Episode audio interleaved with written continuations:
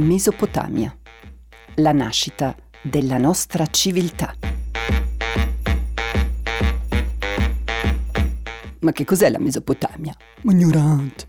La Mesopotamia è la terra degli ippopotami, no?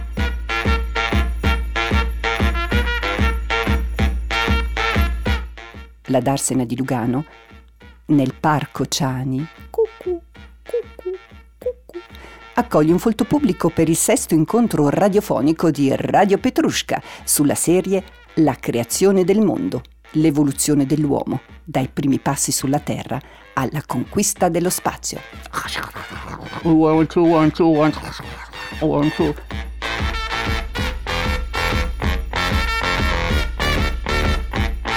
Radio Petrushka, radio culturale a Lugano in Svizzera, esplora l'universo, a volte perverso, con innumerevoli podcast, incontrando scienziati di fama mondiale. Ascoltali su radiopetrushka.com e scarica l'app gratuita. Perché non l'hai ancora fatto? Perché non l'hai ancora fatto? Perché non l'hai ancora fatto?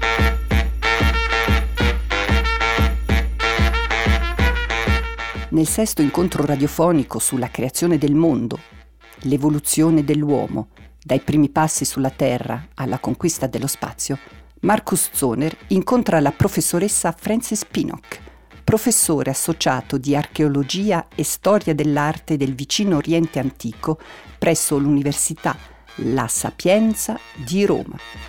E te credo con tutti sti titoli, au. Per scoprire i segreti della Mesopotamia e la sua rilevanza per la nostra cultura ignorante. Francis Pinnock ci rivela l'importanza rivoluzionaria degli archivi di Stato risalenti al 2300 a.C., ritrovati a Ebla, antica città dell'era del bronzo antico, nella Siria settentrionale. E meno male.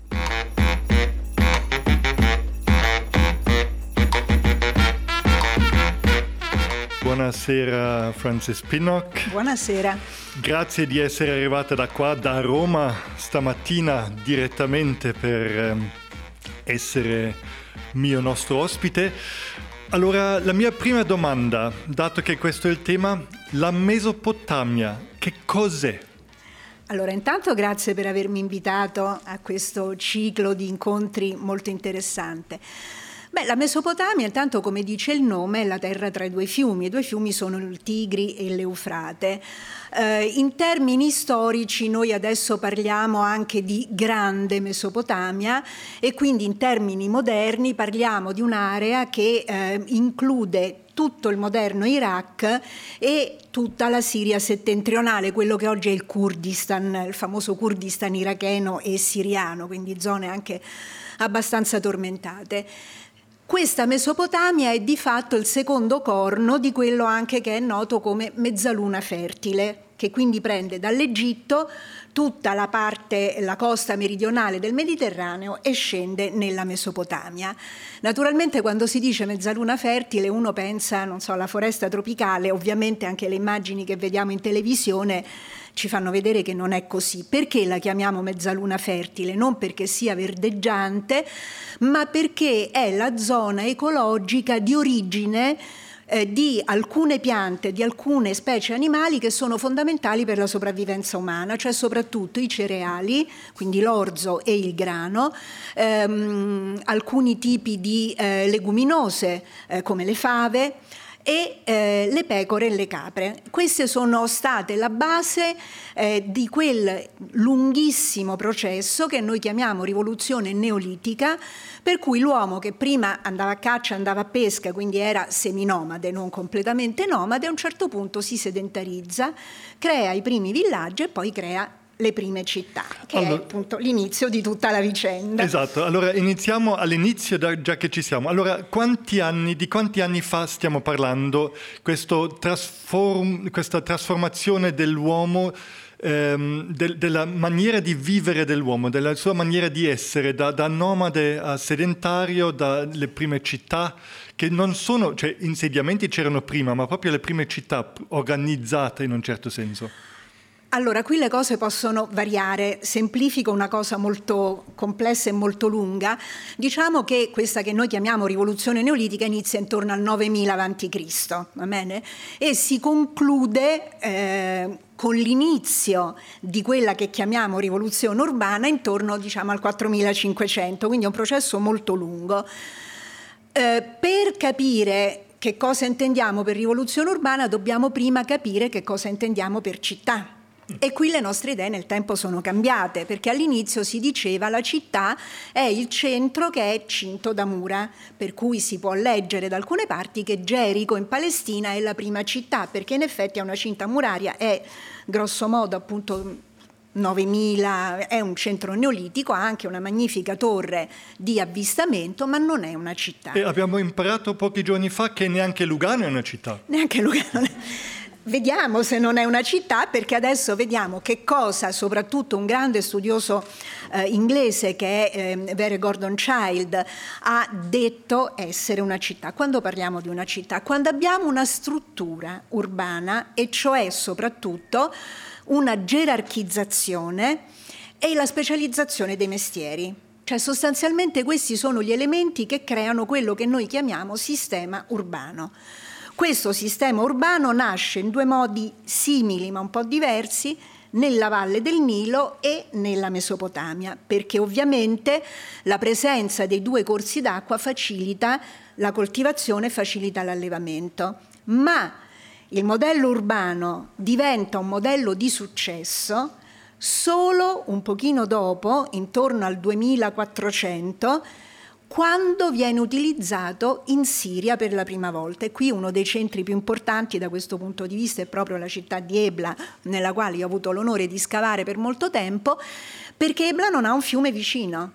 E quindi è stato necessario adattare questo modello che dipendeva dall'agricoltura che noi chiamiamo di irrigazione, adattarlo al sistema di agricoltura secca cioè quello che dipende dalla pioggia. Quindi è un sistema di agricoltura estensivo e non intensivo ed è un sistema complesso perché ha bisogno dell'allevamento del bestiame ma anche della coltivazione di altre forme, per esempio dell'olivo e della vite e quindi è in Siria in quel periodo che nasce quella che noi chiamiamo la triade mediterranea, vite, olivo e cereali, che poi da lì si diffonde in Europa molto dopo.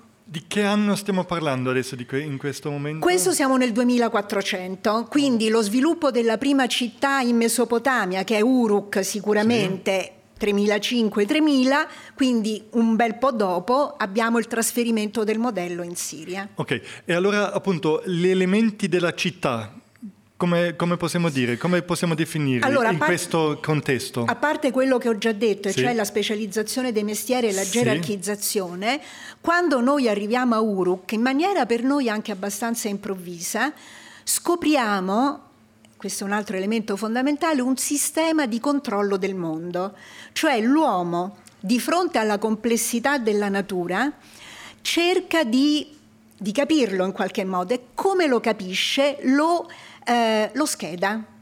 Quindi per esempio a Uruk, dove a un certo punto nasce anche la scrittura, noi abbiamo la lista dei mestieri, la lista dei nomi, la lista delle divinità, la lista dei pesci, tutto quello che può essere elencato Viene... Una specie di contabilità del mondo. Sì, una, una specie come di dizionario del sì, mondo, dizionario. Che, che, in realtà non serve per scrivere, ma serve per dire ok, questo è un animale, lo metto con gli animali, questo è un mestiere, lo metto con i mestieri. La gerarchizzazione sociale, la specializzazione dei mestieri porta a un altro computo del quale noi ancora portiamo le conseguenze, il calcolo del lavoro se tu sei sottoposto, devi lavorare per me, io ti devo pagare e quindi devo mettere in piedi un modo per calcolare il valore del tuo lavoro. E questo può essere calcolato, allora si calcolava in giornate, quindi tanto orzo per tante giornate di lavoro. Cioè lo sfruttamento dell'uomo ha cominciato là. Eh, sicuramente sì, anche perché naturalmente in questa società stratificata i produttori, cioè i contadini e gli allevatori, erano la parte più ampia della popolazione, ma quella che stava a livello più basso, mentre chi stava a livello più alto, per esempio, a un certo punto sono gli scribi, cioè quelli che capiscono il sistema. La conseguenza, e qui ci divertiamo, la conseguenza del controllo del lavoro umano porta al controllo sul tempo, perché io devo valutare la giornata, come la valuto? Da quando sorge il sole a quando tramonta il sole, comincio a cercare di organizzare anche quello. Quindi vengono inventate le ore, il calcolo del tempo. E la cosa di, molto divertente in termini contemporanei è che mentre noi oggi usiamo il sistema decimale per tutto, chi usa il sistema decimale, i, queste antiche popolazioni usavano il sistema sessagesimale, cioè la base era il numero 6. Ma quante ore abbiamo in un giorno 24, che è un multiplo di 6? Quanti minuti dura l'ora 60? Quindi noi continuiamo a usare il loro sistema sessagesimale inventato allora nel 3500 nel nostro calcolo del tempo, mentre tutte le altre unità di misura sono state superate. E questo appunto eh, inizialmente per calcolare il lavoro del tempo, il, il, quantificare il lavoro. Il lavoro umano assolutamente, così come la scrittura nasce eh, per registrare operazioni amministrative non per registrare le poesie. La letteratura è venuta è molto deludente, dopo. non lo voglio sentire. È così. È non così. Voglio, io voglio sentire i grandi epopei, Gilgamesh, tutte queste gli, gli dei, tutto quanto. Le grandi epopee sono state trasmesse oralmente fino grosso modo al 1800 mm, a.C. Va bene, ne parliamo dopo, interessantissimo. Allora eh, eh, è nata così allora eh, la, la, il, sistema essa, come si dice? Sessagesimale. Sessagesimale. Ehm, il, eh, è nata la scrittura, la matematica, il calcolo tutto quanto nasce in, abbastanza insieme. Quindi quando noi ci troviamo di fronte a questi livelli importanti di Uruk, Uruk è un centro di circa 100 ettari, che è moltissimo per, per l'epoca, noi abbiamo questo bel sistema, tutto bello squadernato, non riusciamo a vedere lo sviluppo graduale del sistema, ce l'abbiamo già bello che fatto. Cioè nasce come fiorisce in un certo momento. Per noi sem- apparentemente sembra. all'improvviso, Sì, sì, può sì, darsi che se ci sarà un proseguo degli studi un giorno troveremo anche le tappe Però non ci sono migliaia di anni fra uno e l'altro, quello voglio dire. Apparentemente, no, apparentemente Mhm, no. mhm. cioè nel momento in cui Uruk è città, è città con tutti questi strumenti. E l'invenzione della ruota è successa in questa parte, è successa prima dell'invenzione delle città o nelle città? Com- com'è questa cosa? No, non si eh, può dire. Questo avviene molto prima. Molto prima, molto sì, prima, appunto. sì, sì, molto E prima. come mai anche in questa zona è un caso o perché è una zona calda di sviluppi già prima? Come ho detto prima, è una zona che favorisce eh, la vita dell'uomo Mm.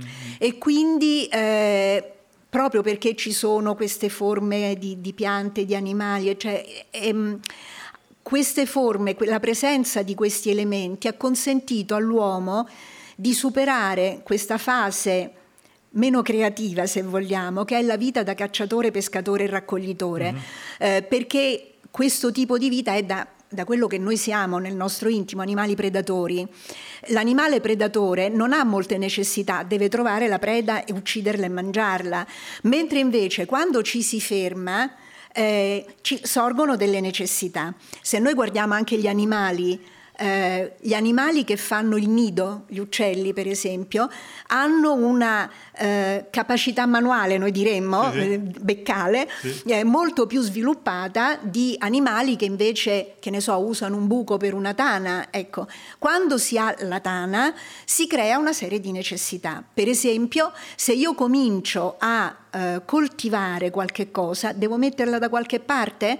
All'inizio scaverò un pezzo di pietra, poi comincio a scoprire che con l'argilla posso fare dei vasi che sono più economicamente utili, perché ne posso fare tanti più rapidamente, perché li posso più facilmente mettere uno dentro l'altro e se per caso mi devo spostare li porto via con più facilità, ma soprattutto, e questo è un altro elemento che poi porta alla differenza, eh, posso usare questi vasi decorandoli per creare una mia identità, che è il disegno che io metto sul vaso. Questo con l'argilla è molto relativamente semplice, con la pietra è praticamente impossibile. Ok, allora nasce, eh, un po' cercando di, di, tirare insieme il mio pensiero, nasce allora anche la produzione in serie, se ho capito bene. Esattamente. Prima, il primo tipo di produzione in serie che noi abbiamo è proprio legata alla città di Uruk ed è legata al lavoro umano, torniamo sempre allo stesso punto, è un tipo di ciotola che noi chiamiamo ciotola ad orlo tagliato. Un bel nome tedesco, Glockentöpf, mm-hmm, eh, mm-hmm. quando vogliamo fare i fighi. Allora, queste ciotole sono prodotte a mano, ma prodotte in serie, in tre eh, gradazioni di dimensione. L'uso non è sicuro al 100%, però è molto probabile che queste tre dimensioni corrispondano alle relazioni, razioni alimentari corrisposte al lavoratore maschio, al lavoratore femmina e al lavoratore bambino. Che poi questo corrispondesse a una eh, corresponsione quotidiana reale o che fosse una possiamo dire spettacolarizzazione che avveniva durante delle cerimonie di questo non siamo ancora completamente sicuri, però quando noi troviamo questo tipo di vasi ne troviamo a centinaia a centinaia e questo dà l'idea anche appunto della manpower, della forza lavoro che era impiegata in questi grandi centri urbani. Dagli imperialisti eh, mesopotamici. Dagli imperialisti mesopotamici e da una società che, fra l'altro, ecco la cosa eh, che ci crea anche più problemi ancora è proprio la definizione del vertice. Perché la definizione del vertice non è stata immediata invece, mentre abbiamo la piramide sicuramente di eh, governo, la testa proprio di questa piramide non è così chiara, cioè per esempio a Uruk non c'è un palazzo reale. Il Però pal- si parla del re di Uruk. Mm, lo diciamo, ma non sappiamo se c'era uh-huh. e che cosa facesse realmente. In effetti, in realtà, noi identifichiamo nell'arte una figura di un personaggio che noi chiamiamo re sacerdote in realtà, uh-huh. perché è un personaggio che compare in atti rituali o in atti, per esempio, come capo militare che è contraddistinto da un abbigliamento e da una capigliatura particolare. Secondo noi quello è un capo della comunità. Quello che io intendo è che noi non sappiamo se questo capo della comunità avesse un ruolo definito, chiaro, eh, come quello dei sovrani nostri, il ricevimento, la gestione dell'amministrazione. Questo compare con sicurezza molto dopo. Il primo palazzo mesopotamico è il palazzo di Kish, che è del 2500, quindi è un millennio dopo. Mm-hmm. Solo in quel caso noi diciamo questo è un palazzo. Il palazzo mesopotamico è un luogo dove c'è immagazzinamento dei beni, c'è amministrazione, ma c'è il cerimoniale del sovrano.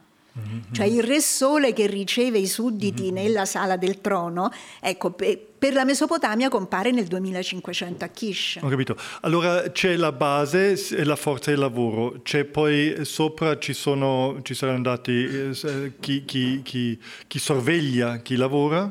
Allora, la burocrazia l'hanno inventata loro ed erano micidiali. Pensavo gli italiani la mia. No, perché non c'è i sorveglianti è tutto diviso, le, le, i manipoli dei lavoratori sono in numero fisso, cioè ci sono i gruppetti di 10 che hanno il loro controllore, il termine sumerico se lo vuole sapere è ugula. ugula. Ma poi questi ugula. controllori sono a loro volta organizzati in piccoli gruppi che hanno il loro controllore e così via nella piramide finché si arriva al vertice della piramide. Questo perché noi stiamo parlando di una forza lavoro non industrializzata, sono contadini sono allevatori, quindi non stanno in città queste persone, stanno fuori, stanno nelle campagne. Quindi il controllore diretto sta con loro, stanno in questi villaggi. I villaggi, noi abbiamo anche scoperto che come noi diciamo, la gestione del territorio già con Uruk, quindi già nel 3500, anche quello era un affare complesso, perché c'è il centro principale da cui dipendono una serie di centri intermedi e poi villaggi più piccoli e poi le fattorie. Anche quello è gerarchizzato. Quindi è un sistema assolutamente micidiale eh, che è veramente la base della nostra burocrazia moderna. E, ok, dato che ci siamo, come eh, sappiamo questo? Da cosa sappiamo questo? Voi come avete capito tutta questa cosa che è abbastanza complessa e però me lo può dire in maniera molto dettagliata? Vuol dire che c'è una descrizione molto dettagliata di, questo, di tutti questi ruoli, di tutti questi lavori che devono fare, che bisogna fare. Allora, come è nata eh, questo tipo di archeologia? Cosa, cosa ci sta dietro dal lavoro vostro proprio come archeologi? Allora, questo tipo di archeologia, per strano che possa sembrare, è abbastanza recente. Eh, se mi consente volevo fare una piccola storia, così facciamo una doppia storia, la storia della, della Mesopotamia e la storia dell'archeologia, perché è abbastanza interessante. Eh, noi dobbiamo pensare, noi siamo abituati in Europa a vivere in mezzo alle rovine, abbiamo avuto l'impero romano mm, nel bacino del Mediterraneo, quindi abbiamo questo rapporto forte. Per molto tempo noi abbiamo avuto un rapporto forte anche con la costa meridionale del Mediterraneo. Le dico solo una cosa, eh, la cantica del paradiso della Divina Commedia di Dante Alighieri è ispirata da un famoso poeta siriano medievale contemporaneo di Dante, di Marrat e Noman. Così come eh, il Decameron di Boccaccio è ispirato alle novelle per giornate del tipo, diciamo, delle Mille e una notte. Eh, a un certo punto questo rapporto si interrompe, si interrompe, sappiamo la data, nel 1492, quando cioè l'impero ottomano è completamente stabilizzato e noi andiamo a cercare altre vie economiche, andiamo alla scoperta delle Indie, cioè alla scoperta dell'America.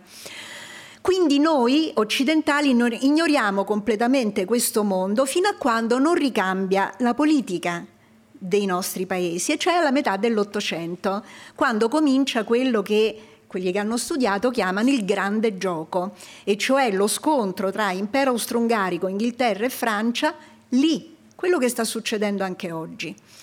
E quindi nas- nascono gli archeologi orientali che non sono archeologi per niente, sono diplomatici. Eh, Paul Émile Botta, che in realtà è un Paolo Emilio Botta piemontese diventato console francese a Mossul, eh, che ha come suo contraltare Sir Austin Henry Layard, console inglese, e sono loro che cominciano a scavare i grandi palazzi assiri. Quando comincia questa scoperta, a queste persone della vita delle, di questi antichi abitanti della Mesopotamia non interessa nulla.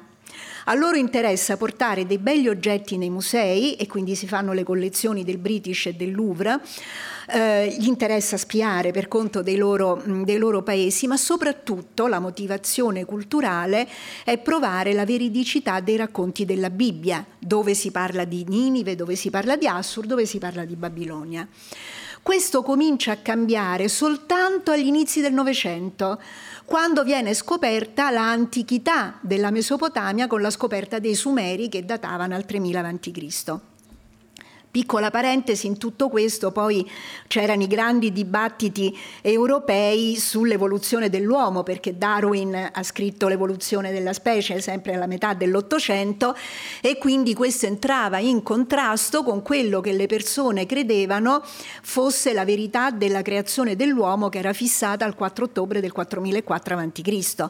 Quindi eh, tutto questo è dietro. Eh, ci si comincia a chiedere, a fare qualche domanda in più sull'antichità di questi popoli, per fortuna nostra i mesopotamici scrivevano tanto, quindi noi abbiamo tanti documenti cuneiformi che ci danno le basi dell'economia, come io un po' le ho detto.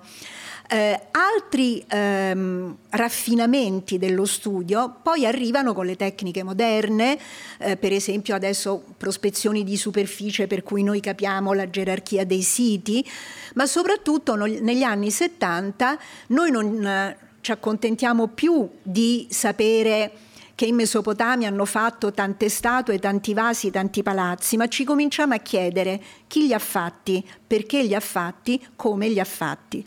Queste domande possono sembrare banali, ma sono queste che ci consentono di ricostruire la società perché quando abbiamo cominciato a chiederci ma chi è che ha fatto le statue che troviamo nei templi, ci siamo accorti che non le facevano solo i re, ma che le facevano anche i funzionari, per esempio. E questo ci ha fatto capire che per l'appunto il re non era un dominus assoluto per molto tempo, ma era quello che noi diciamo un primo tra i pari, un primus inter pares.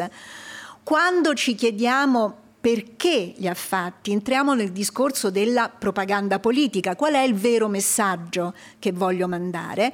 Quando ci chiediamo come li hanno fatti, entra in gioco quella che noi chiamiamo in francese usiamo il termine chaîne opératoire, cioè la catena operativa, che ci permette di capire come era organizzata la società. E cioè, per esempio, se i vasai erano vasai a tempo pieno, erano vasai a tempo parziale, tutte Sembrano piccole cose, ma adesso ci stanno aiutando a capire come vivevano queste persone. Ok, allora parte di questo eh, fa anche la, la, la, la, possibilità di decifrare queste scritture. Sì. Queste sono le prime scritture umane che sì. conosciamo, eh, nate appunto 5.000 anni fa. Eh, come sono queste, queste scritture, come si sono trovate e soprattutto come cavolo si fa a tradurre? Allora, parliamo prima della scoperta, siamo sempre alla metà dell'Ottocento. Eh, uno spione inglese, perché questo faceva di professione Rawlinson, ehm, vede su una montagna eh, un'iscrizione strana, un'iscrizione cuneiforme, eh, con delle figure. Questo in che anno? 1848. Okay. Mm-hmm. Mm-hmm. Eh, lui stava in giro spiando per l'Inghilterra e ha beccato questa cosa, mh, mm, si fa issare con delle corde la copia ed è un'iscrizione bilingue in cuneiforme babilonese e in cuneiforme persiano. Non è la stele di Rosetta che aveva un pezzo di testo greco, va bene? Quindi particolarmente complicato. Ma Rawlinson ha un'idea geniale. Allora, lui è un matematico lui capisce che quella figura è un re persiano, ha avuto anche fortuna, ha deciso che era Dario e quindi matematicamente ha deciso che il gruppo di segni che più frequentemente compariva fosse il suo nome. Da quello lui ha più o meno interpretato questa iscrizione, che è l'iscrizione di Bisutun, che per noi è, una, è la stella di Rosetta. Però naturalmente la stele di Rosetta, ripeto, aveva un testo trilingue di cui uno era il greco che si conosceva, qui invece siamo tutto di notte. Pochissimi anni dopo, a Ninive, viene scoperta quella che noi chiamiamo la biblioteca di Assurbanipal, quindi una massa di testi letterari scritti su queste tavolette di argilla con questi segni cuneiformi, poi ne parliamo. Eh, una tavoletta viene presa, siamo in epoca non c'è il fax, non c'è internet, viene copiata a mano e viene inviata a tre persone in posti diversi, tre inglesi, che avevano cominciato a studiare le idee di Rawlinson. Loro separatamente, senza comunicare tra loro, leggono questo testo, lo traducono, le tre traduzioni concordano, quindi il sistema è decifrato, caso ha voluto che quella tavoletta e questo ha creato una sensazione furibonda, fosse la tavoletta con la narrazione del diluvio nel poema di Gilgamesh. Quindi, mh, come dire, l'unplan, no? si decifra la scrittura, si scopre la storia del diluvio universale, quindi la conferma dei racconti della Bibbia e questo ha fortemente stimolato lo studio delle culture antiche. Io fra un po' comincio a piangere. Ah, allora... Um, allora cerco di farla ridere. No, no, no fantastico, fant- felicità totale. Ok, allora um, si decifra allora, attraverso il racconto del diluvio universale nell'epopea di Gilgamesh si è riuscita a tradurre, a, a capire questa scrittura. Okay? Sì, di fatto. E dopo, con questa traduzione, si è potuto fare un tipo di vocabolario iniziare a fare un vocabolario? Molto lentamente, sì. molto lentamente, mh, mm, poi la tecnica si è molto raffinata, fra l'altro abbiamo scoperto che questi non scrivevano in una lingua sola, sono, il sumerico per esempio non è una lingua semitica. Ah, esatto, da ancora, dove viene? Da dove viene? Ah, non si sa, è una lingua che non ha discendenti noti, cioè noi grosso modo adesso abbiamo il gruppo semitico il gruppo indoeuropeo con tante varianti, io non sono una linguista quindi non entro nel dettaglio. Il, semitico, il sumerico non appartiene a nessuno dei gruppi linguistici noti al momento, mentre invece poi l'accadico, il babilonese, l'assiro, l'eblaita sono tutte lingue semitiche, quindi sono apparentate fra loro hanno delle differenze, ma insomma adesso diciamo che più o meno le leggiamo con una certa sicurezza. Ogni tanto cambiamo qualche interpretazione, però grosso modo adesso le abbiamo interpretate. Ho capito, allora eh, si, si, continua questa, questa interpretazione eh, di, di, fare questo vocabolario e poi si riescono a decifrare tutte queste tavole che, che raccontano l'amministrazione della vita, giusto? E, sì, ecco lì ci siamo? Eh, ci siamo molto, ma naturalmente c'è, come dire, posso dire un termine un po' colloquiale, la bastard- bastardaggine interna degli scribi mesopotamici, sì, sì, sì. perché eh, questi, i testi amministrativi sono testi abbreviati. Ah. Non sono scritti, è come la nostra scenografia per certi certo. versi. Quindi, per esempio, noi possiamo avere un testo dove c'è scritto 300 pecore, Marcus. Mm. Mm. Mm. Le ha prese o le ha date le pecore? Prese. ecco, in certi casi invece le ha date le ah, pecore. Capito, sì, sì, sì. Come si fa a capire tutto questo? Ecco, quando eh, si scoprono delle tavolette spurie, per questo noi siamo anche molto contrari, fortemente, ferocemente contrari al traffico di antichità, mm. non si capisce. Quando si ha un archivio completo, come per esempio quello di Ebla, arrivano i rendiconti ah, finali, di là mensili. deve entrare, da lì deve uscire. Esattamente, perché noi abbiamo i finali, i mensili e gli annuali e lì si capisce. Cioè anche la contabilità nata lì. La, e non solo la contabilità, ma in una Il certa... bilancio. Il bilancio di previsione? Minchia. Ecco, nel 2100 a.C. a Ur eh, sono state trovate numerosissime tavolette amministrative e eh, i filologi che ormai avevano capito che c'erano i totali si sono accorti che i totali non tornavano. Dice, ma com'è possibile? Rifai i conti, non tornano. Fino a che non hanno scoperto che erano dei bilanci di previsione. E cioè, fatto 100 quanto era stato ottenuto nell'anno precedente, parliamo di pecore. Allora, il Marcus ha 100 pecore. 300. 300 pecore, 200 femmine e 100 maschi. Le 200 femmine fanno due agnelli per uno. Quindi l'anno prossimo Marcus ha 300 più 400. E io su quella base, io scriba, decido quanta lana, quanto latte e quanta carne mi deve dare Marcus. Il problema è che se le 200 pecore femmine invece che due agnelli ne fanno uno, il problema non è dello scriba, ma è di Marcus che finisce in galera per debiti. le vuole ancora le 300 sì, pecore?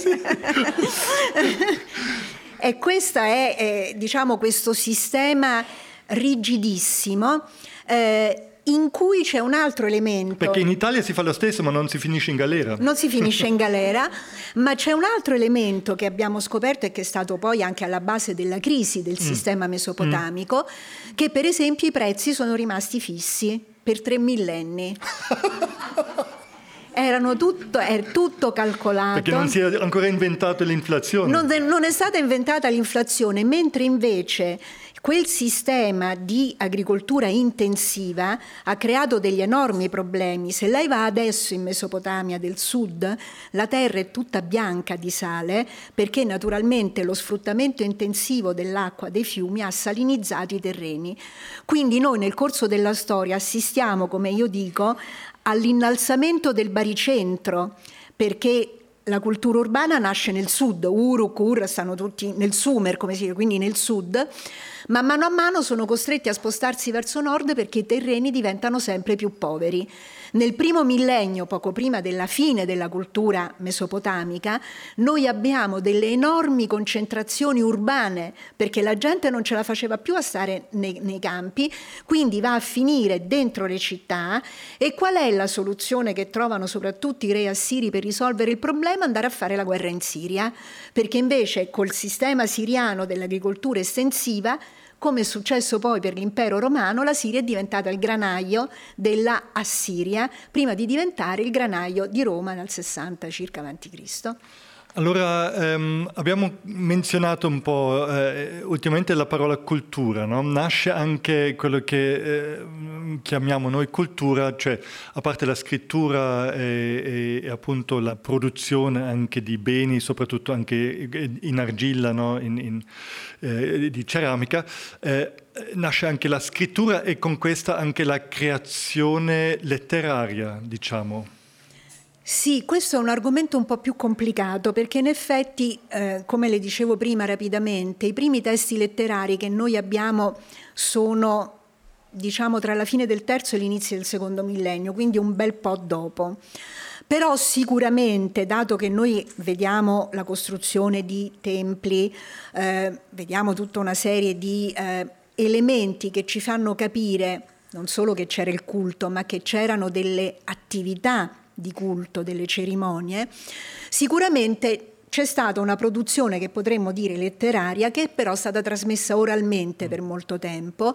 Di fatto il grande, eh, come dire, Mm, intellettuale, il primo grande intellettuale è eh, Hammurabi di Babilonia, è quello che fa mettere per scritto anche Gilgamesh, facendo addirittura le correzioni di testi più antichi che erano stati copiati male.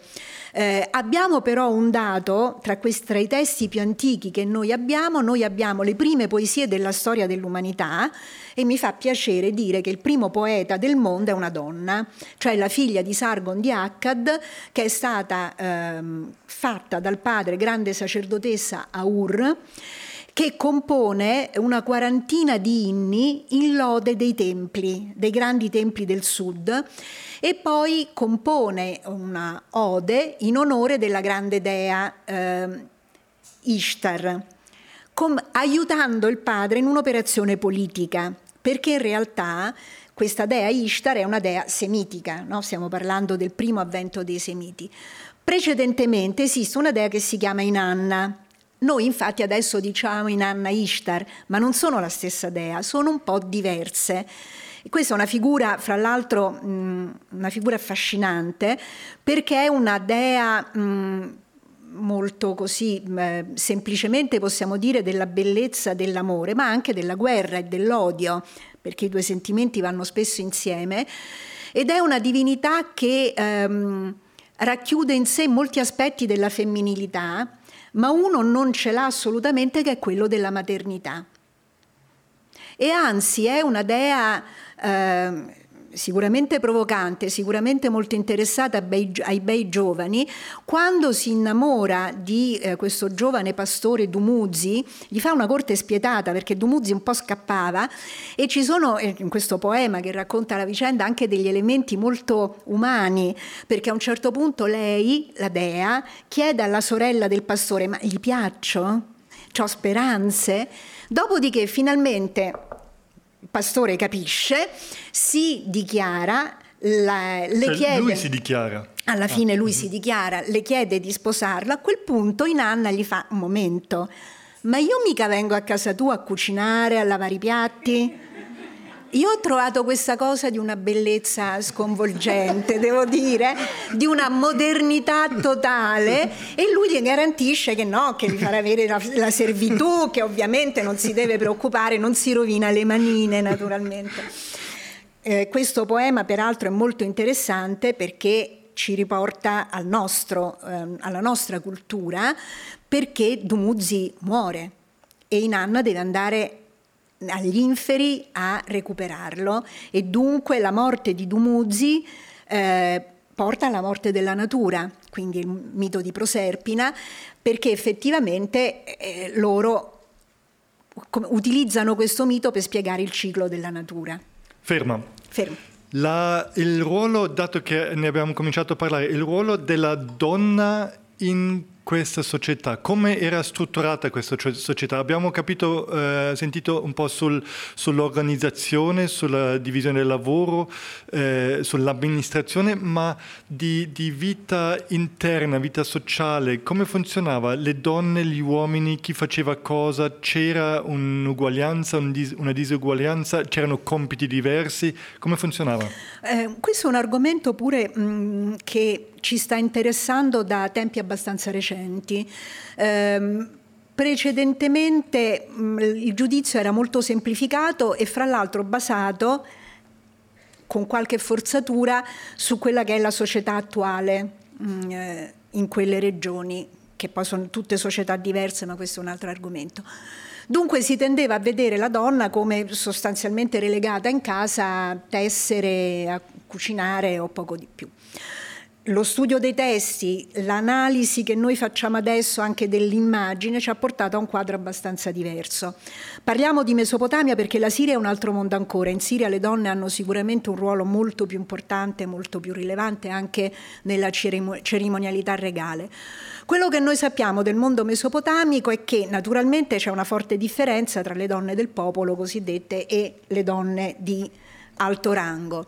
Le donne lavoravano, eh, erano impegnate soprattutto nella produzione tessile centralizzata, quindi non a fare le magliette per il marito, ma quell'enorme produzione tessile che è una delle basi dell'economia di questi paesi ehm, quindi con delle specializzazioni, sono anche lavorazioni complesse. E c'erano anche schiavi o schiave o erano persone libere che avevano quel ruolo o erano schiavizzate? Eh, no, non possiamo usare il termine di schiavitù, erano impiegati pubblici in mm-hmm. qualche modo, mm-hmm. cioè venivano pagati per il lavoro che facevano. Poi quanta libertà di movimento avessero, mm-hmm. mh, insomma non è facile capire perché naturalmente è una società comunque un po' chiusa, rigida, ecco, sì, un po' sì, rigida. Sì. Um, un altro aspetto che abbiamo scoperto studiando i testi ehm, che sono sempre diciamo dell'epoca di Hammurabi, con le doti delle spose, quindi delle famiglie normali, normali medio-alte,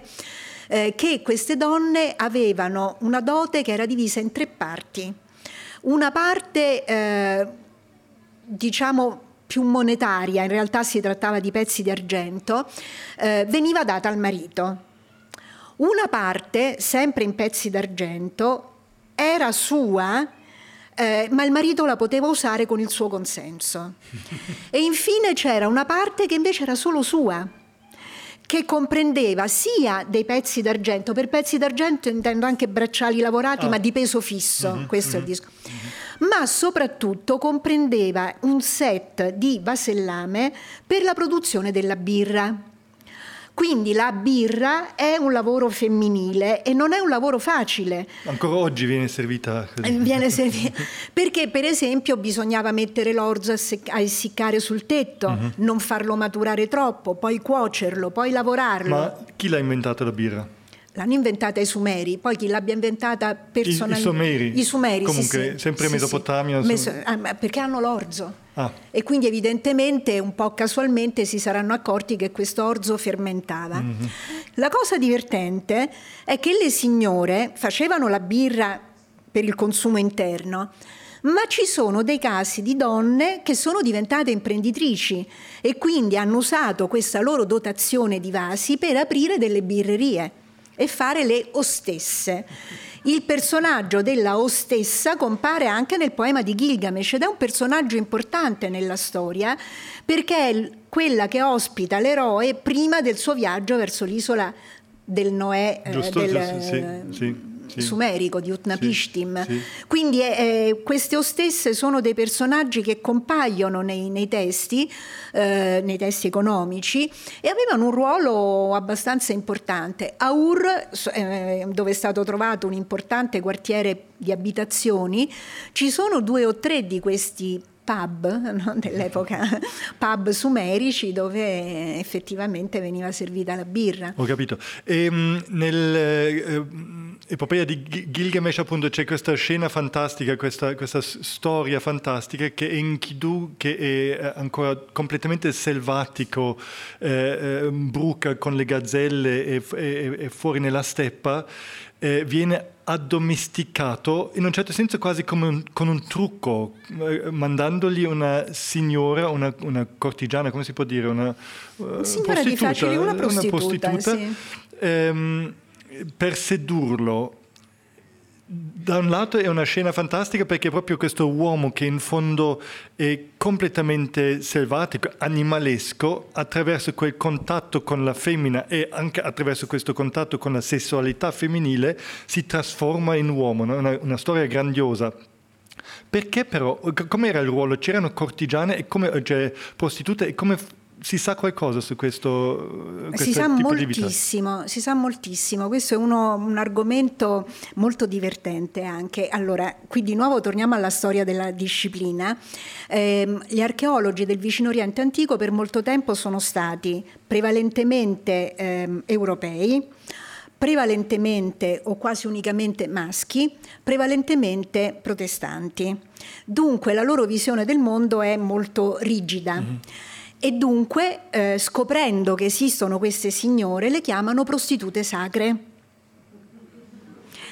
E, no, naturalmente vale solo il primo termine, però ehm, in questo c'è una grande modernità del mondo mesopotamico. Il poema di Gilgamesh ha degli aspetti eh, sublimi da tanti punti di vista. Il motivo per cui si arriva a Enkidu è che Gilgamesh picchiava tutti i suoi compagni, cioè mm-hmm. giocava, faceva i giochi violenti, era il più forte di tutti, alla fine resta solo e non sa più con chi giocare, quindi la buona Inanna, che ha sempre un occhio di riguardo per i bei giovani, gli procura questo compagno. Dunque, torniamo invece alle prostitute. Sicuramente esistono nel mondo mesopotamico delle donne che ehm, operano in questo campo, eh, ma non da sole, sono organizzate in congregazioni. Queste congregazioni eh, erano spesso collegate con dei templi, in particolare con il tempio della dea Inanna, ma non solo. Eh, sono delle eh, i nomi con cui vengono indicati sono anche caratteristici perché i nomi fanno riferimento di queste congregazioni agli abiti molto vistosi, ai capelli ricci, ricci mm, va bene, eh, ma in realtà questa cosa e agli ornamenti, alle collane. Eh, questa cosa dei capelli è interessante perché in realtà la donna per bene usciva velata anche all'epoca, quindi il velo non è un'invenzione contemporanea ma è un'antica tradizione. Eh, la prostituta mesopotamica è, per usare un termine colto, un personaggio liminale, borderline diremmo. Eh, vivono, le loro case sono vicino alle mura della città. Piccola parentesi, il muro di una città mesopotamica è il limite tra l'ordine e il caos nella loro mentalità. Ciò che è dentro la città è ordine, ciò che è fuori è caos. Quindi queste donne sono sul limite tra l'ordine e il caos perché non sono per nulla disprezzate, non sono condannate, ma sono delle donne che hanno rinunciato a quello che nella mentalità dell'epoca era il loro destino naturale di, donne, di, di, di mogli e di madri. Ma, per esempio, le prostitute si possono sposare tranquillamente, non c'è un ostracismo in questo senso. L'unica cosa è che i saggi maestri dicono ai giovani non ti sposare con una donna così perché non sono abituate a obbedire. Quindi è anche una figura di una certa indipendenza. Al contrario, donne sposate possono decidere di lasciare la famiglia e intraprendere questa, non so quanto lucrosa, ma questa carriera di indipendenza che viene rispettata. Nel Gilgamesh, se vogliamo, allora intanto questa donna può uscire proprio perché ha questa funzione borderline. Esatto, quindi... lei esce da lui nella steppa. Esattamente, esce dalla città, mm. quindi lei è più sicura nell'uscire dalla città perché rappresenta come un piccolo caos all'interno dell'ordine.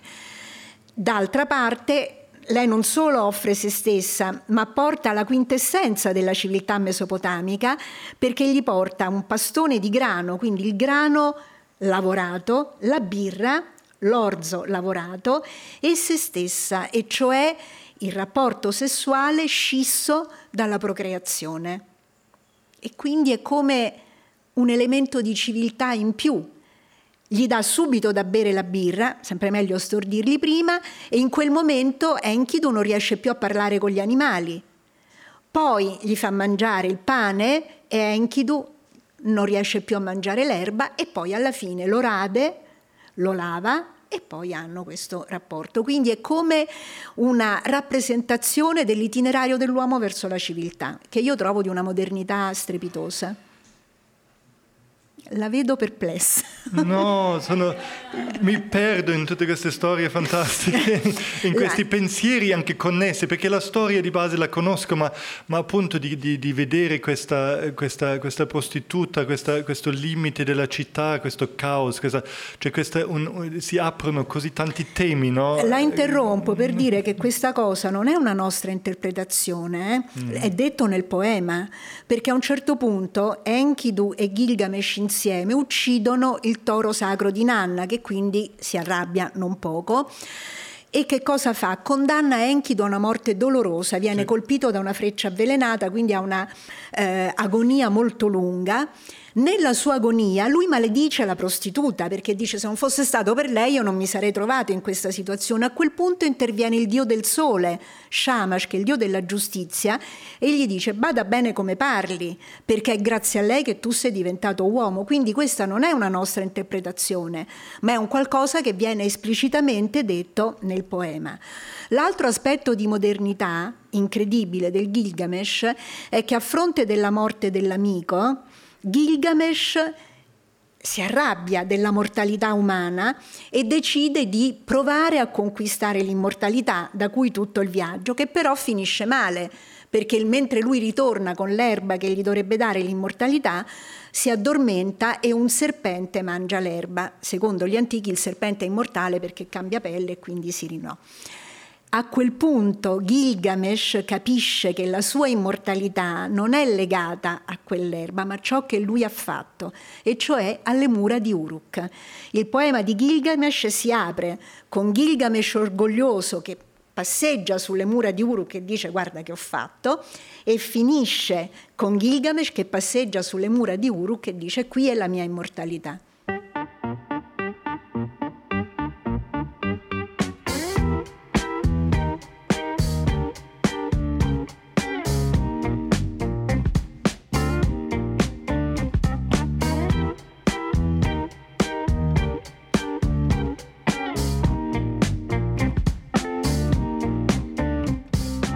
Adesso devo fare una cosa difficile? Cioè, vi devo dire chi sono io, che è una bella domanda, mi piacerebbe saperlo. Eh, allora, io sono un'archeologa orientale, effettivamente. Eh, insegno alla Sapienza di Roma da qualche anno, dopo una lunga vicenda lavorativa sempre in Sapienza e un intervallo a Parma, però devo dire che la mia vita lavorativa è legata soprattutto al mio lavoro a Ebla che è durato dal 71 al 2010, quando poi in realtà 2011 è stata l'ultima volta che sono andata in Siria. Ora, eh, data questa, la lunghezza di questo tempo, eh, capirete che io non sono giovanissima e quindi una domanda che spesso mi viene fatta è come ti è venuto in mente. Mm, certe volte me lo chiedo anche io, ma in realtà è, eh, devo dire che mm, la mia generazione è, era affascinata dai libri di un divulgatore molto abile che era Ceram. Ha fatto più archeologi Ceram delle vere scuole di archeologia perché in effetti aveva un modo molto accattivante di dire anche delle stupidaggini, francamente, però era eh, una prima apertura verso un mondo diverso perché lui non parlava solo di archeologia classica ma per l'appunto parlava di vicino oriente, parlava di cose strane.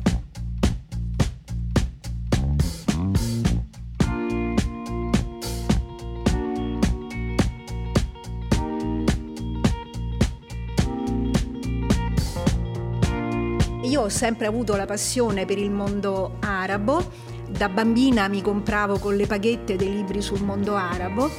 E quindi quando poi sono arrivata fresca di liceo all'università e ho conosciuto un giovanissimo allora professore che era Paolo Mattie che mi ha detto le andrebbe di venire a scavare in Siria, non gli ho fatto nemmeno finire la frase, praticamente ero pronta con, con la valigia E così è cominciata questa avventura. Ora, ehm, molti quando parlo con persone che non fanno l'archeologo spesso mi dicono ah che bello avrei sempre voluto fare l'archeologo. L'archeologo, quello dell'archeologia è un mestiere sicuramente affascinante, non posso negarlo, eh, con degli aspetti anche di noia mortale, perché naturalmente, ecco, nel caso mio specifico, schedare cocci dalla mattina alla sera non è proprio quello che uno immagina come divertimento. Devo dire però che a parte questi aspetti tecnici, eh, tutti noi della scuola romana abbiamo avuto un grande insegnamento, che è quello proprio di Paolo Mattie, che è quello di rapportarsi con i paesi nei quali noi lavoriamo in maniera umana e non coloniale. Eh, e questo ci è stato molto utile per avere dei rapporti con queste persone che adesso ci mancano, come potete capire, da morire, anche se cerchiamo di avere dei contatti, e ha reso il nostro lavoro soprattutto un'esperienza umana, formativa, perché tutti noi abbiamo cominciato giovanissimi, anche quelli che sono venuti dopo di me venivano pescati a vent'anni eh, sostanzialmente. Quindi eh, una grande esperienza di vita e vi dirò di più che in questi giorni bui eh, molto spesso sentirete parlare di archeologia postcoloniale. L'archeologia postcoloniale è una finta, non esiste, è un'archeologia neocoloniale. Eh, molti colleghi, purtroppo secondo me, stanno un po' approfittando della situazione per crearsi degli altri schiavi fedeli, cioè giovani iracheni, siriani che sono esuli nei nostri paesi, che vengono presi sperando che in un futuro possano essere i loro amici fidati. Noi ragioniamo spesso così. Quello che io dico è che noi, e qui seguo proprio l'insegnamento di Paolo, dovremmo muoverci verso un'archeologia totalmente non coloniale, che è difficile.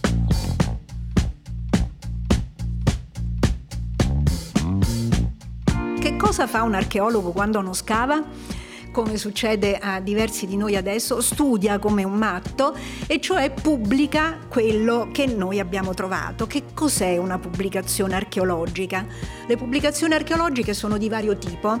Si può scrivere un articolo su un oggetto in particolare spiegando che cos'è, come è stato trovato e quale interpretazione gli si può dare. Altri studi più complessi sono quelli che portano i risultati di cui abbiamo parlato prima, cioè degli studi globali eh, attraverso i quali uno cerca di ricostruire proprio la società. Ecco, io personalmente mi occupo proprio della posizione delle donne alla corte di Ebla e dunque studiando i testi, guardando le immagini, uno cerca un po' di capire eh, che cosa realmente facessero queste signore, che ruolo avessero, che importanza avessero e scriviamo libri, scriviamo articoli, facciamo conferenze cercando di eh, spiegare, di trasmettere alle persone quello che noi abbiamo fatto in tutti questi anni e come abbiamo anche speso il denaro pubblico, perché stiamo parlando anche di questo, cioè noi abbiamo usato del denaro pubblico, spero bene.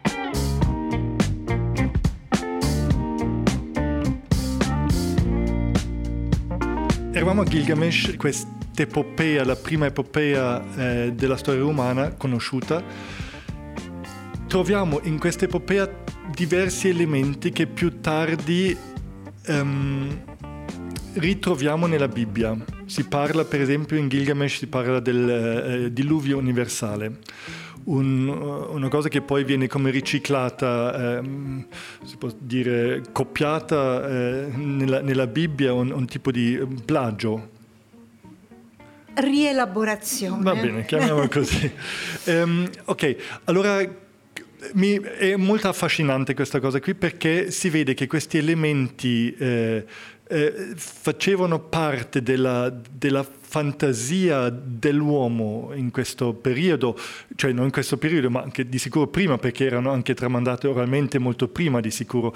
Eh, da dove vengono e come, da dove nascono queste fantasie? Cioè sappiamo oggi che scientificamente si sa che questo, questo eh, diluvio universale non è mai successo veramente sulla Terra. Da dove viene e perché ha preso questa importanza?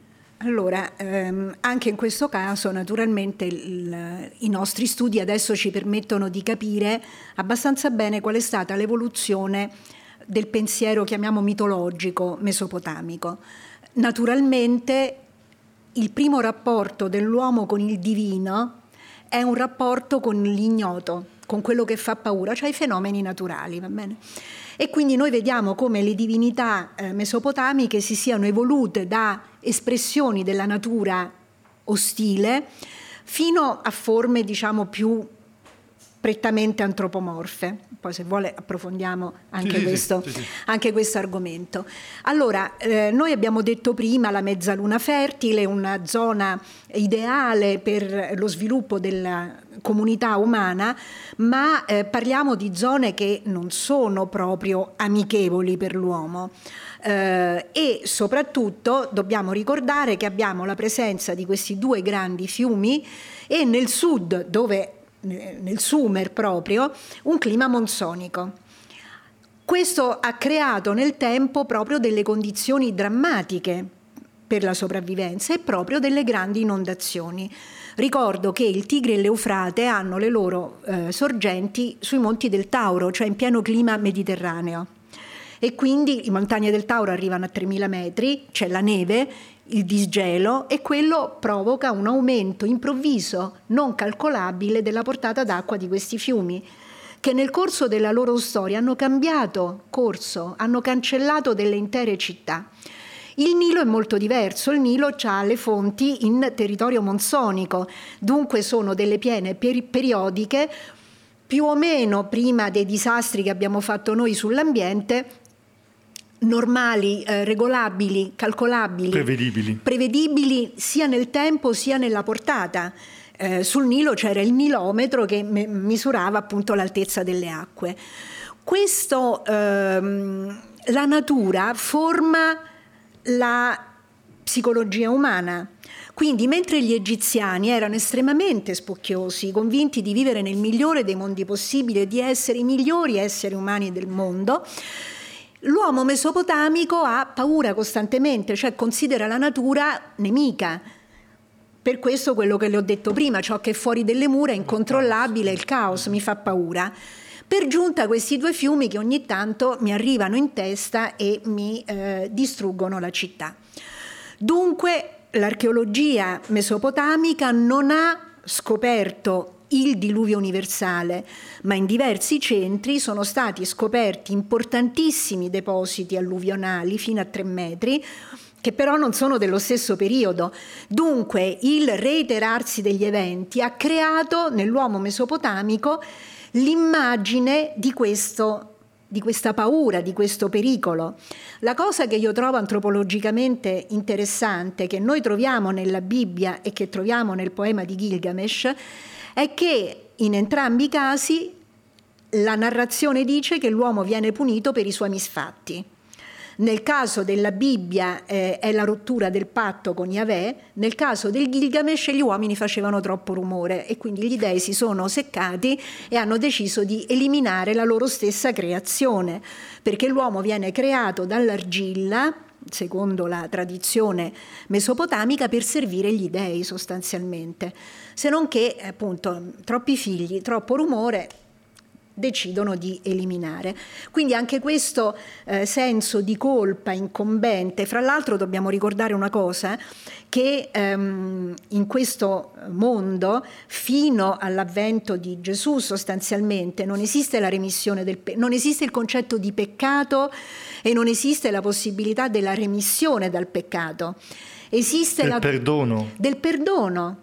Esiste, diciamo, il peccato non è la contravvenzione a una regola, diciamo, cioè non esiste un decalogo al quale obbedire, non esistono delle regole date dagli dei, esiste il fatto che l'uomo deve servire gli dei, cioè dargli da mangiare, vestirli, eccetera, non deve seccarli, quindi non deve parlare a voce troppo alta, ma non esiste l'idea del peccato in senso religioso. Esiste naturalmente il concetto del delitto in senso civile, codice di Gilgamesh che porta a una punizione se uno uccide una persona. Allora in questo periodo il concetto di colpa non c'era ancora? Non in, questo, non in, senso religioso, in senso... esiste ovviamente appunto in senso civile. Civile, sì, ho capito. Cioè se lei ruba le 300 sì. pecore di qui sopra esiste una punizione. Ho capito, questo. ma colpa nel senso religioso no? Non esiste, tant'è vero che non esiste la preghiera individuale, non esiste la cerimonia religiosa collettiva. I templi che noi abbiamo, anche nel loro nome, sono soltanto la casa della divinità, cioè il luogo dove la divinità dimora. Solo i sacerdoti entrano nel tempio perché devono portare da mangiare, portare i vestiti, eh, pulire la statua, l'immagine. Il fedele la statua la vede solo nel corso di alcune cerimonie quando la statua viene portata fuori dal tempio. Quindi il tempio non è un luogo di preghiera, non è la nostra chiesa.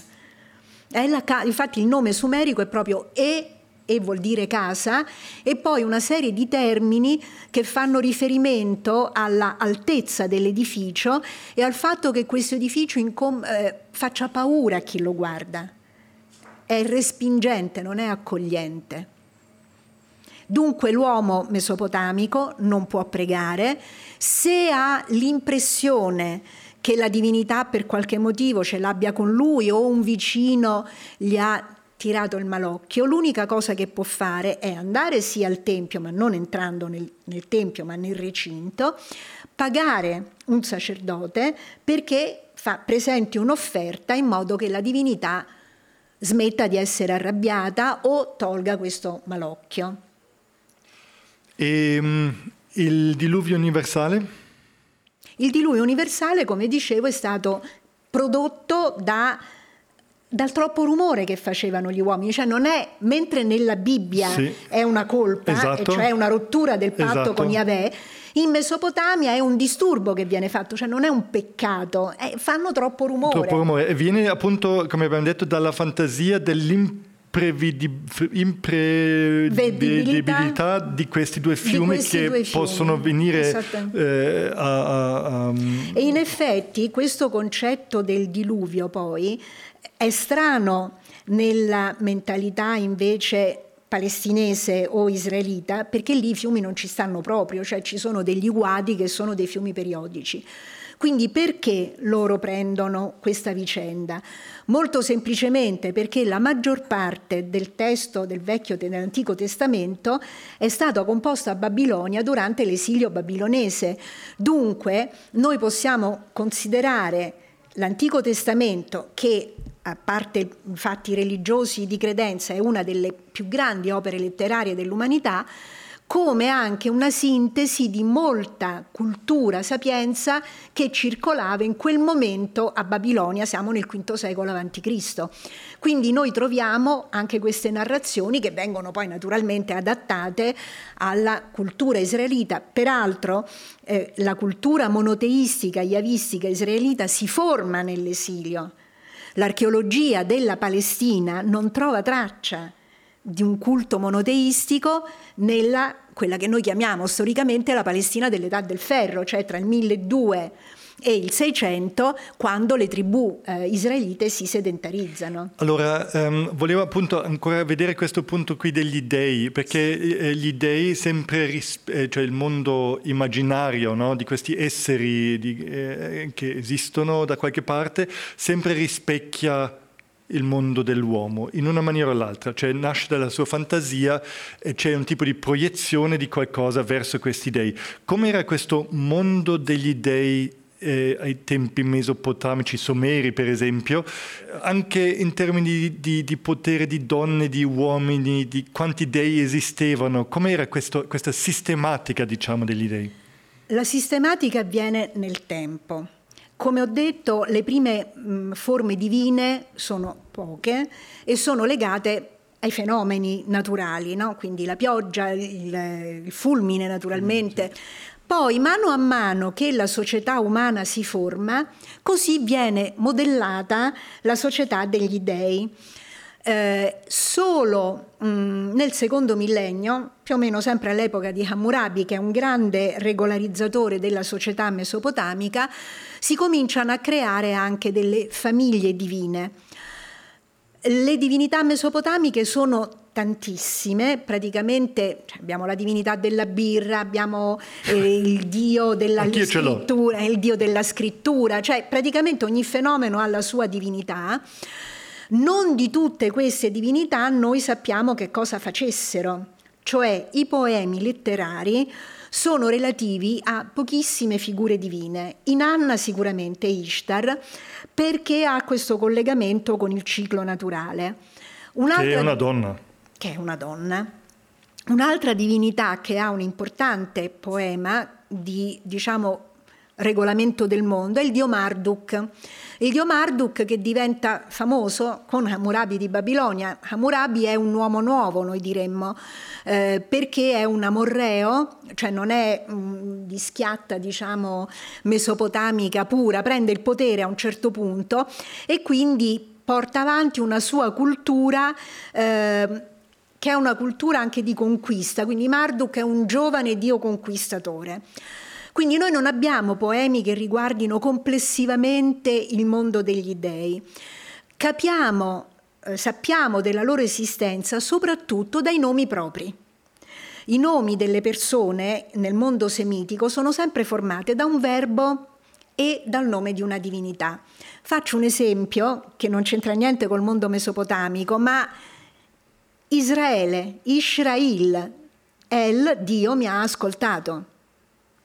Quindi noi, studiando i nomi propri di queste persone, scopriamo le divinità, che sono di due intanto gruppi fondamentali. Ci sono le divinità dell'aristocrazia, quindi i nomi del re, della famiglia del re, dei funzionari fanno riferimento alle grandi divinità, quindi Shamash, Marduk, Inanna.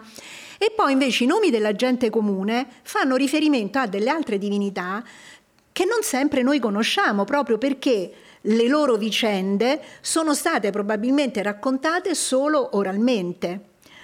In qualche caso, se noi troviamo dei templi dedicati a queste divinità, eh, riusciamo a capire qual era il loro ruolo. Quindi, per esempio, c'è una divinità di cui non sappiamo nulla, che è Gula, che è però rappresentata da un cane ed è una divinità guaritrice perché i cani venivano usati perché la saliva del, del cane può curare, è un uh, vago disinfettante. Quindi eh, ci sono questi piccoli templi di questa dea dove ci sono ossa di cane, dove ci sono le immagini del cane e quindi abbiamo scoperto il ruolo di questa eh, persona. Eh, per esempio nei poemi di Nanna si fa riferimento a delle sue serve delle sue ancelle che eh, hanno il compito di portare un vaso particolare che è quello dove si deve mettere la placenta dopo il parto. Quindi scopriamo che ci sono queste signore. Nei testi di una importante città siriana che è Mari, che è al confine proprio moderno tra Siria e Iraq, dove sono stati trovati molti testi dell'inizio del secondo millennio, ci sono proprio i testi dell'Arem con i sacrifici, i doni che fanno le donne dell'Arem alle divinità, che sono in larga parte ignote. Quindi il mondo femminile ha delle sue divinità che certo saranno state legate al matrimonio, insomma, il matrimonio non esisteva come come diciamo ritualità, ma insomma al parto, eh, alla sì, ma il matrimonio non esisteva? No, il matrimonio è un'invenzione moderna. L'hanno inventato con Carlo Magno il matrimonio. Prima eh, ma ogni, certe unioni esisteva? Sì, esistevano delle unioni, ma eh, non esiste un rituale matrimoniale. Okay. Quello che esiste sono delle stremanti trattative per lo scambio delle doti. Perché c'erano i doti, tre, le tre parti delle le doti? Le tre parti delle doti e ci mettevano a volte anche due anni per decidersi. E eh, questo a livello di famiglie normali, a livello di famiglia del re le cose diventavano estremamente complicate ma anche estremamente divertenti. C'è un caso molto famoso di ehm, allora, un re eh, cassita. Allora, questi cassiti sono dei popoli della montagna che prendono il potere a Babilonia intorno al 1600, quindi erano dei poveracci da un certo punto di vista perché non venivano dalla grande tradizione mesopotamica. Il modo per farsi riconoscere come grande re era quello di fare un matrimonio dinastico di livello. Allora il re Cassita, che non si è saputo regolare, eh, ha chiesto in moglie una principessa egiziana. Quindi noi abbiamo i testi con le richieste del faraone che gli chiede una statua d'oro, lui gliela manda, il faraone si arrabbia perché dice ma non è d'oro, è placcata, mai fregato. Allora io la principessa non te la mando. Dopo tre anni il re Cassita, disperato, gli dice senti ma mandami pure una schiava, tanto qua non se ne accorge nessuno che non è una principessa egiziana. Però questa cosa del sposare l'egiziana ci dovrebbe ricordare qualche cosa, Salomone. Salomone sposa la figlia del faraone. Salomone nel quadro generale è un piccolo re, un nuovo re. E quindi per mostrare di essere un grande re sposa la figlia del faraone. Quindi è tutto un mondo che si tiene in cui queste fanciulle egiziane eh, hanno giocato un ruolo. La moglie di Tutankhamon, morto Tutankhamon, ha chiesto a un re Ittita di sposarlo perché c'erano le congiure di palazzo, lei si voleva salvare e quindi ha chiesto l'aiuto del re Ittita. Noi facciamo così, a settembre io vengo per due settimane o così a Roma, ci sediamo lì eh, faccia a faccia e poi parliamo, no, lei parla, io sono lì e ascolto alle volte faccio una domandina. love. Facciamo venire la pizza e mangiare così. Con una pizza e una birra diventa anche più loquace, poi sono problemi suoi. allora, siamo però ehm, caduti dal cielo perché stavamo parlando dei dei, degli eh, dei, sì. poi è arrivata la placenta e poi il matrimonio e volevo, sono un po' caduti lì. Allora, voglio tornare comunque là, voglio capire ancora una cosa. C'è tutta questa moltitudine di dei, di, di dee, sì. eh, di, di, di questa sistematica in un certo senso, di un insieme di, esseri, di non esseri, ma eh, come vogliamo chiamarli.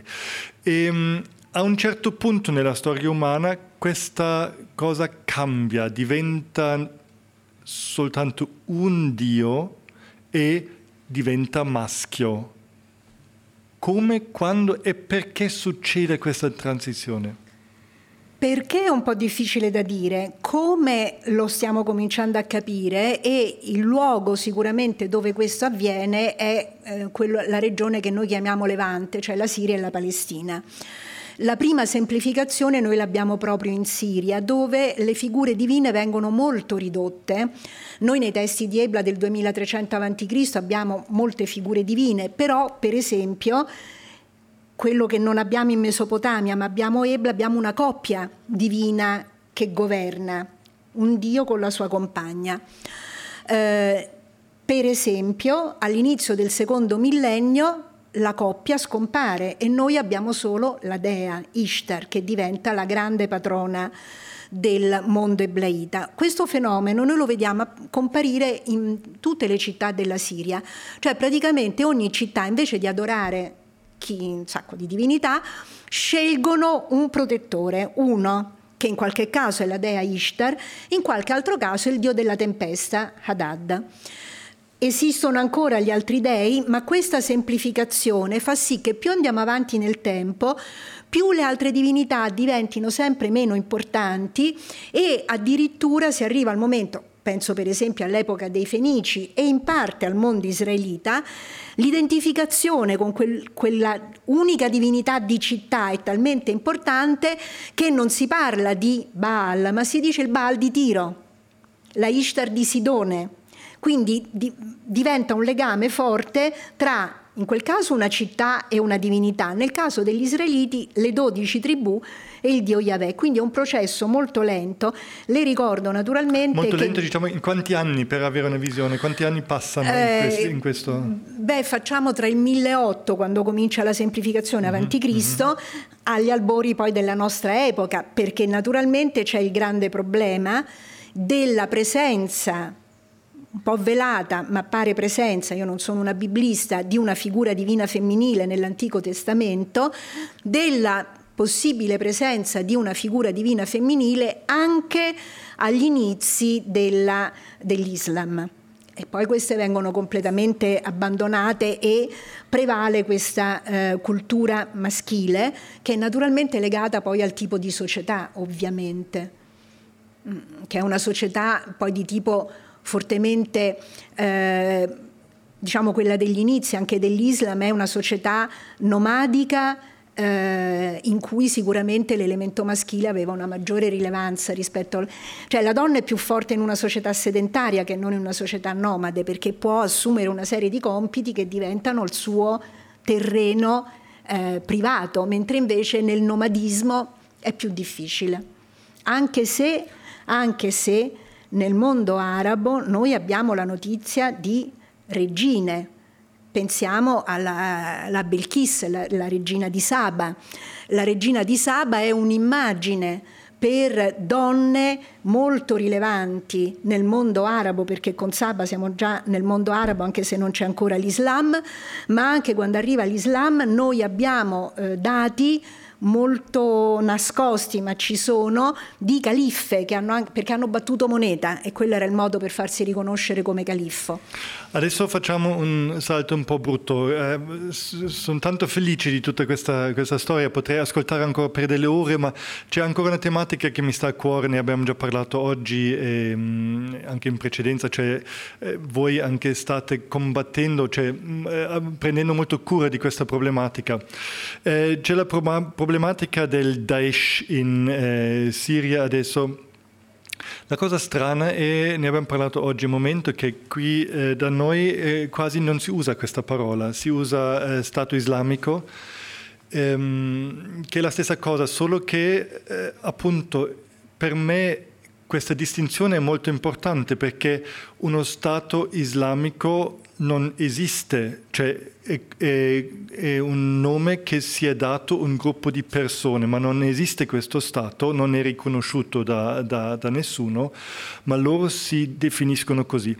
Eh, quello che voglio, insisto, voglio insistere un po' su, questa, e su questi termini perché è, nei nostri giornali, io alle volte leggo anche questi, e vedo che Stato islamico, per esempio, non è eh, scritto tra virgolette, è citato come se fosse una, una parola, una cosa esistente.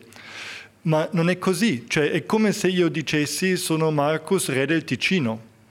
E nessuno direbbe quando io arrivo a Lugano arriva il re del Ticino. Arriva il cosiddetto autoproclamato re del Ticino sì, ma nessuno potrebbe mai mettere senza virgolette arriva il re del Ticino, perché vorrebbe dire che lo, che lo riconosce, no?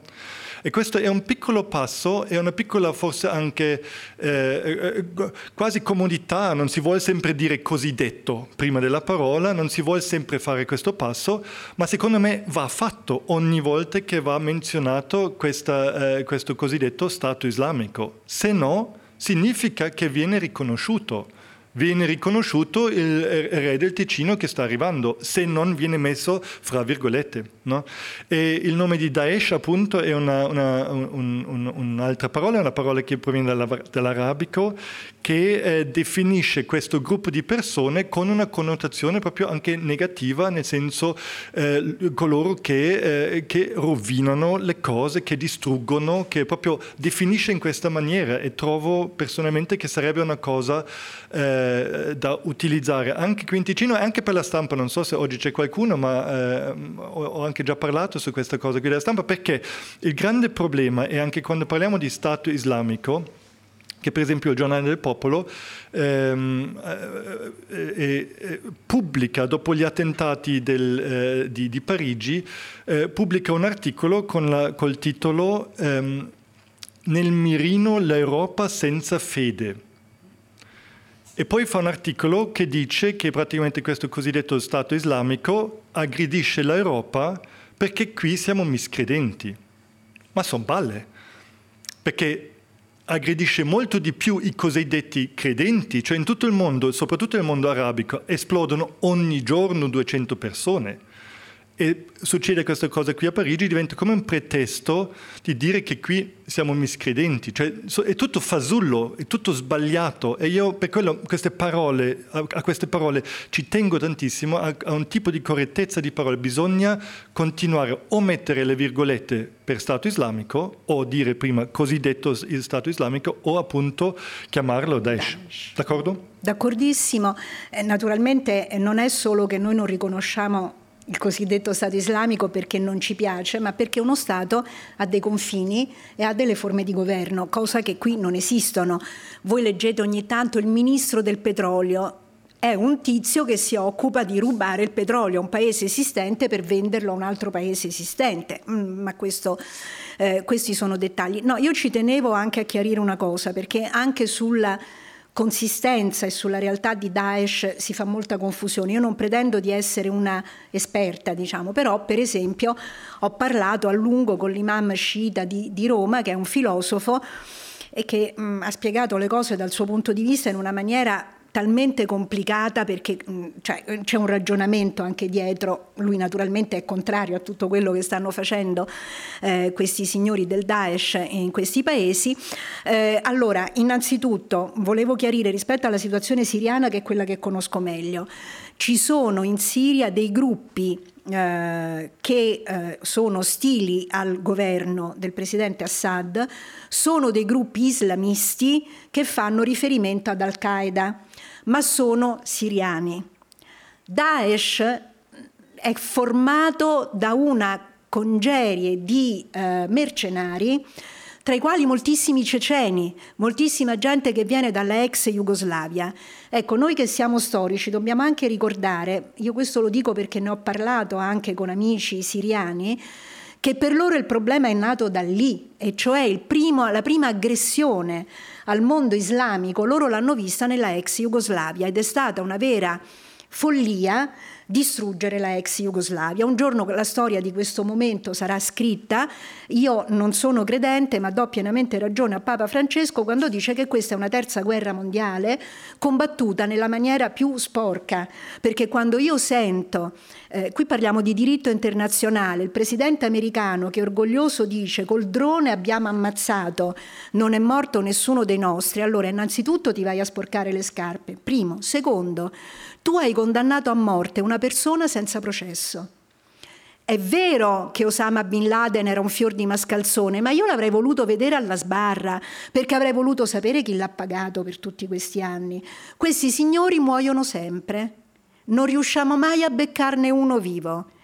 E io vorrei vedere, pensiamo a un politico che vi sta ferocemente antipatico, vostro, nostro, italiano, se un giorno gli arrivasse in testa un missile americano, come noi reagiremmo? Perché non è che quelli sono tutti brutti e cattivi perché sono arabi e noi siamo tanto meglio perché siamo occidentali, loro sono come noi e loro stanno soffrendo molto più di noi, perché Daesh non ha distrutto solo Palmira, Daesh ha distrutto dei monumenti medievali islamici clamorosi. Una delle poche moschee di Sinan esistente al mondo ad Aleppo è stata fatta saltare con il tritolo, non esiste più nulla, era una moschea spettacolare. Sinan è il Michelangelo del mondo islamico e non esiste più.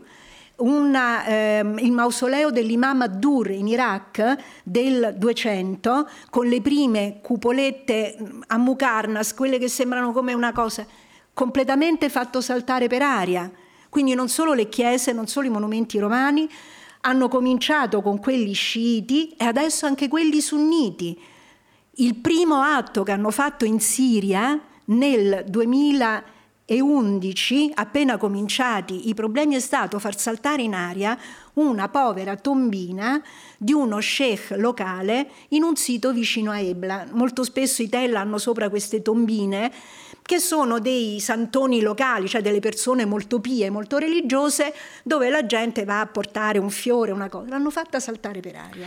Io appunto eh, voglio fare questo discorso perché per voi che siete stati in questa zona, che avete scavato in questa zona, lei che c'è stato per tanti anni, che avete fatto tutte queste scoperte, che cercate di raccontare la storia del, del, dell'umanità e della nostra civiltà soprattutto, ehm, tanto adesso è impedito e viene distrutto. Voi cosa cercate di fare, come si reagisce, cosa si può fare da così, da qui, da lontano, vedendo questo, Com- cosa c'è di, di, di, chiaramente c'è tanto ramare, tanta rabbia, tanta, tanta cosa, ma, ma, ma cosa, come si può gestire questo? Cosa sono le possibilità? Cosa sono le speranze? In questo momento comunque non ci potete andare, giusto? Non possiamo andare, però ci rifacciamo a un principio dell'UNESCO. L'UNESCO è stato creato subito dopo la Seconda Guerra Mondiale e una delle prime cose dette dall'UNESCO era L'economia e la politica creano la guerra, la cultura crea la pace. Noi a questo principio crediamo e quindi lavoriamo in questo senso, cioè non cerchiamo di mantenere la testa sulle spalle, cerchiamo per quanto possibile di aiutare per esempio i colleghi della direzione delle antichità che hanno visto ammazzati nella maniera più tragica più di 15 funzionari naturalmente eh, Khaled el-Assad è il nome che è più circolato anche perché ha fatto particolarmente effetto un, un, uomo di 84 anni decapitato, il cadavere esposto, insomma è stata una cosa abbastanza brutta, ma non è stato l'unico. Ripeto, più di 15 funzionari, una ho saputo poco tempo fa, una ragazza che aveva studiato in Italia, che è stata uccisa barbaramente. Quindi noi siamo vicini a questi funzionari, a noi non, non, importa nulla da che parte stanno, devo dire che il direttore generale delle antichità pensa, eh, di Damasco la pensa esattamente in questo modo, lui ha nella sua direzione persone che sono favorevoli al regime, contrari al regime, islamisti, cristiani, di tutto, sono persone che rischiano la vita tutti i giorni per salvare il loro patrimonio e noi cerchiamo di aiutarli. Come? Con il sostegno morale, ma anche in qualche modo con delle reazioni. Per esempio, noi adesso stiamo organizzando una mostra nella quale presenteremo tre ipotesi di ricostruzione con tecniche moderne in 3D di tre monumenti perduti, cioè il toro del palazzo nord-ovest di Nimrud, ehm, la il soffitto di una delle due celle del Tempio di Bella a Palmira e la sala d'archivio del Palazzo Reale di Ebla. Questo non vuol dire assolutamente che noi ci proponiamo di andare domani, eh, sia possibile, con le nostre stampanti 3D a rifare queste cose, ma è un modo per intanto iniziare un dibattito. Eh, capire che cosa si può fare, coinvolgere i colleghi siriani in questo ragionamento. Io vi ricordo solo questo. Dopo la seconda guerra mondiale, che è stato un disastro di vite umane ma anche di patrimonio culturale, Montecassino è stata ricostruita, Dresda all'inizio lasciata come rovina come è stata ricostruita, il centro di Varsavia è stato ricostruito. Quindi si può decidere di lasciare tutto in rovina, come avviene a Berlino con la chiesa che è lasciata come simbolo della distruzione, si può decidere di ricostruire. Di nuovo, i principi dell'UNESCO. L'UNESCO è fondamentale.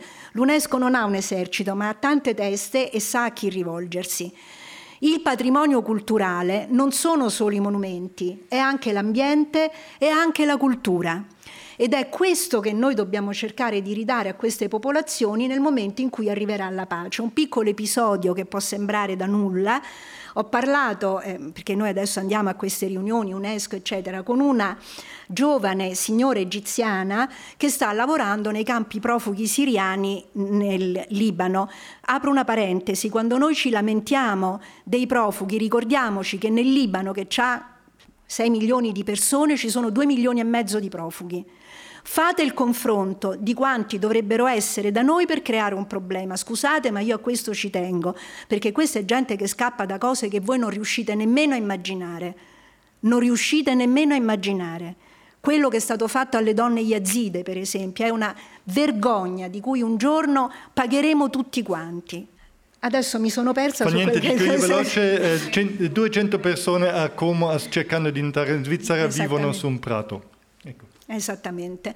E quindi niente, noi cerchiamo di, appunto di, eh, di, di fare questi, questi ragionamenti. Ecco, dicevo, no, questa signora egiziana che lavora nei campi profughi siriani nel, nel Libano, che a un certo punto per cercare di creare un'atmosfera nel campo profughi, che come potete immaginare non è il luogo più allegro di questa terra, ha detto facciamo un pranzo insieme, ogni signora porta qualche, un piatto e queste signore hanno detto no, possiamo, non abbiamo le nostre pentole.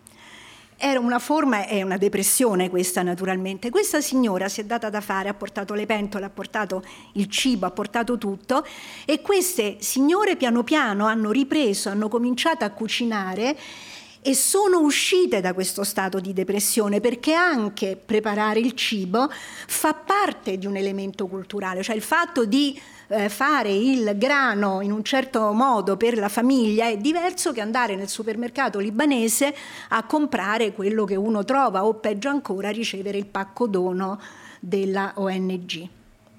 Grazie infinite Francis Pinnock.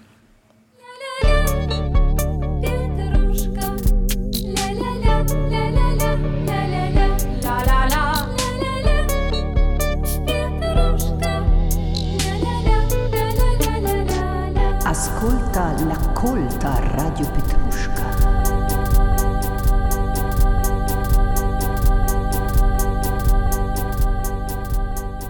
Questo posca...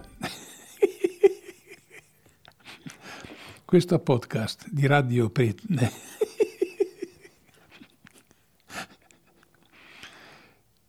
Questo podcast di Radio Petrusca...